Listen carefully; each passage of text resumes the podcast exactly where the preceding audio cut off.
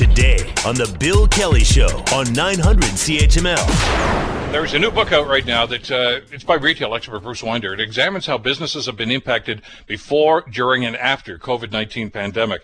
Uh, this is just an incredible time for businesses, for people in the retail sector, for small businesses, and, and large businesses for that matter too which is why the uh, the release of this book is so timely right now. Uh, we'll talk about how you can get the book a little bit later on, but I want to bring the author on right now to talk about uh, some of the stuff that he saw. And Bruce Winder, of course, is is a, a great author who studies these subjects intensely uh, before puts pen to paper or, or finger to, I guess, uh, keyboard, uh, and comes up with some great ideas and some great insights as to what we're going. So retail before, during, and after COVID 19. And Bruce Winder is with us here on the Bill Kelly Show. Bruce, how have you been lately? Hey, not too bad. Thanks for having me on, and I appreciate the kind words. Uh, been busy, just trying to get this book done and out because, as you mentioned, it's pretty timely right now to try to offer some guidance to retailers and other folks in this industry. We've had turnarounds in retail in the past because of various ups and downs, and you know the financial world and recessions and downturns and things like that. But uh, in our lifetime, Bruce, nothing at all like this before. No, this is this is unprecedented. I mean, I'm imagining sort of back in 19 30s during the Great uh, Depression. But I mean, this this makes the other recessions look quite small in comparison, just because of the magnitude of it. I mean, the duration of retailers being closed without cash coming in, and you know, the pressure on the consumer in terms of really not knowing where their next meal is going to come from, if they're going to have a job, et cetera. So it's really unprecedented in terms of the impact, really to the whole globe. Are you surprised by the number of businesses that have fallen by the wayside and just said we're not opening again? That's it. Not really. Sadly, I'm not. I mean, I wish it wasn't the case, but unfortunately, this is so bad. I mean, you know, if you're in the retail business, it's not a high margin industry. You might be making low to mid to high single digit, you know, profit. And, and if you have a bump in the road, so to speak, in terms of not having cash coming in for a while, it's pretty easy, unfortunately, to go bankrupt. And sadly, you know, when some of the government subsidies run out, um, you know, I think you're going to see even more of the problem. And it's just a really tough time. But it's not just the small retailers. Uh, I mean, you know, Starbucks this week announcing that they're shutting down 200 stores. Uh, you figure this is a company that's probably in pretty good financial shape. At least we thought so, anyway. Yeah, it's a great point. No, I mean, and what you're seeing, if you look, you're looking at different sectors. Now, for Starbucks in particular, this isn't a sign that they have problems. Even though they did lose three billion in revenue, right during the crisis, this is more them adapting to the new normal because more consumers are looking to buy coffee online through their app, pick it up in their stores. They may not need a full store. And let's face it, you know, people aren't exactly looking to sit down in a cafe right now. So Starbucks is sort of just trying to get ahead of the new normal, if you will, in terms of consumer behavior. But other big retailers, to your point, mostly the department stores and some of the other ones, you've seen a string of, of bankruptcies.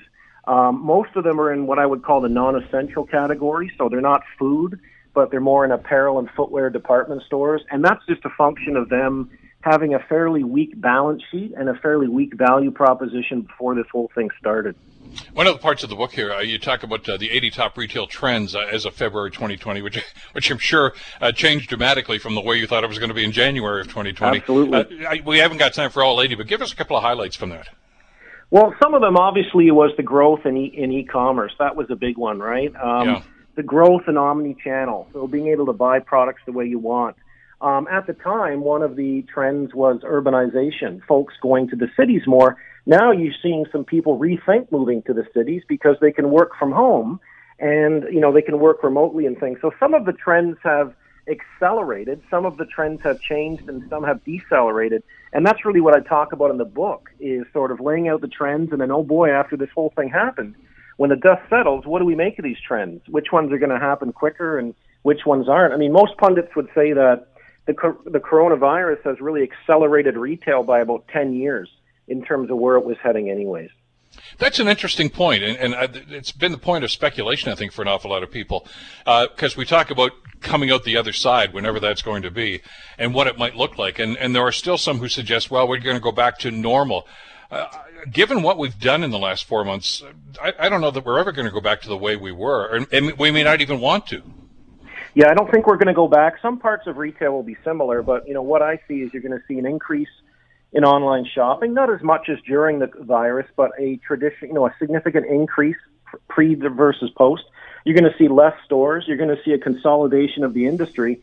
So anyone who is a little weak is going to go bankrupt or bow out or be bought. Um, you're going to have less players. You're going to have consumers watch their money a little more and be a little more thrifty. You're going to see used stores, uh, used clothing stores increase in terms of sales and, and openings. Um, and it's just going to be a very different time for the consumer and for retail. What about the future of bricks and mortar? Uh, with the retail and online stuff that we've done and uh, virtual meetings and things of this nature, is, is there going to be a rethinking as to, hey, do we really need an office space with uh, X number of uh, employees in it, or can we do what we've been doing for the last four or five months? Yeah, no, it's a great question, and we're actually seeing companies already uh, contemplate downsizing their offices. So a number of folks have said, you know what, we don't really need this everyone thought productivity would drop during the virus, and actually productivity soared. So a lot of companies now are looking to get that overhead off their uh, off their income statement by downsizing their offices significantly. Maybe break their lease or wait till the next lease to do a change up the other aspect of this that, uh, and we just had this discussion a little earlier about uh, the restaurant industry, uh, which is key. I mean, you talk about some of the small businesses, and, and, it's one of the great success stories, even here in the Hamilton area, over the last two or three years. There's some great restaurant districts that have really just organically popped up, and they're doing very, very well. Uh, but you mentioned their margins are pretty small. Uh, I had one economist tell me the other day that uh, he says when they finally get the move to, to go into phase two and said, okay, you guys can open again, uh, he says some of them just may not do it. They just said, you know what, it's not here for us. The costs are, are too extravagant. We're not going to be able to do this. Uh, and the other element to this too is, is, the kind of pressure that's put on here right now.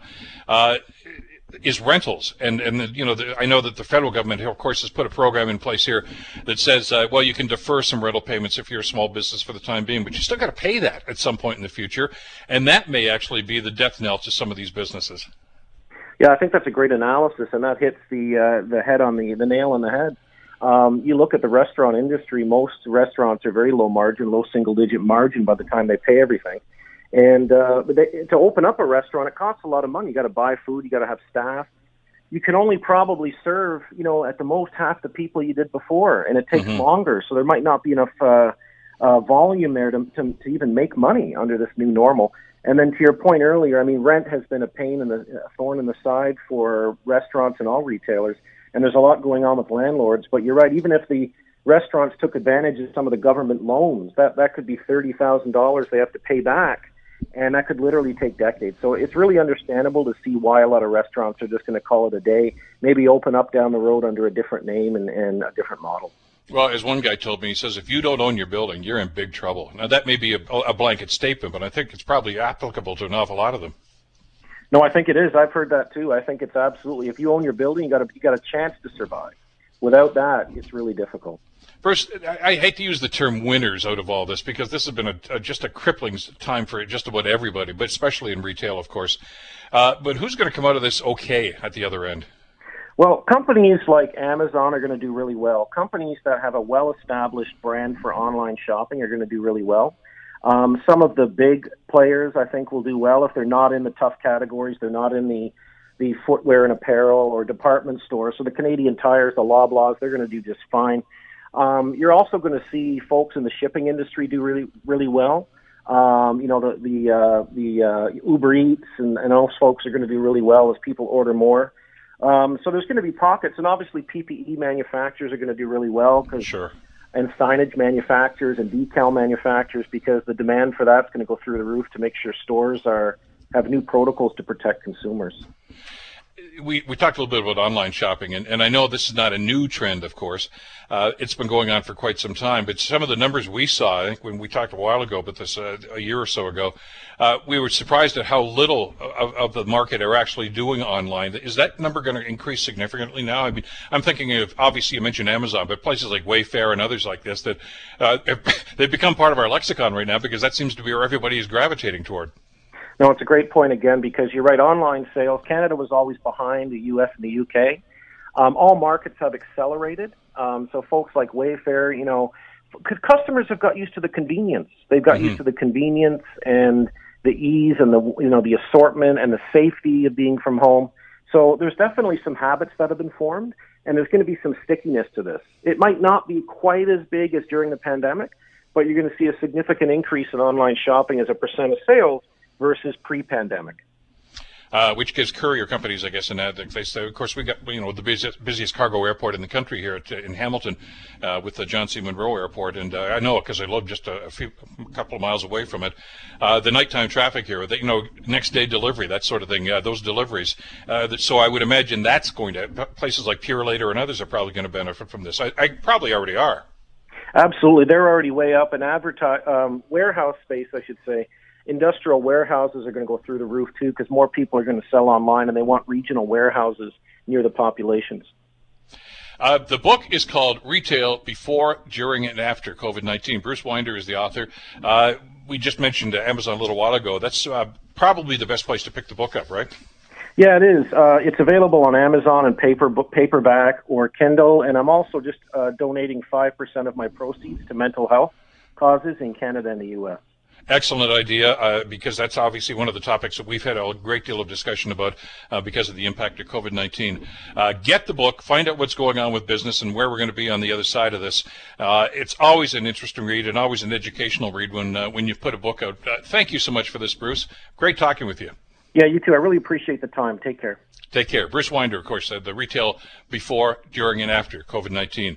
Uh, it's going to be a must read for an awful lot of people in the business sector, I guess, going forward. The Bill Kelly Show, weekdays from 9 to noon on 900 CHML.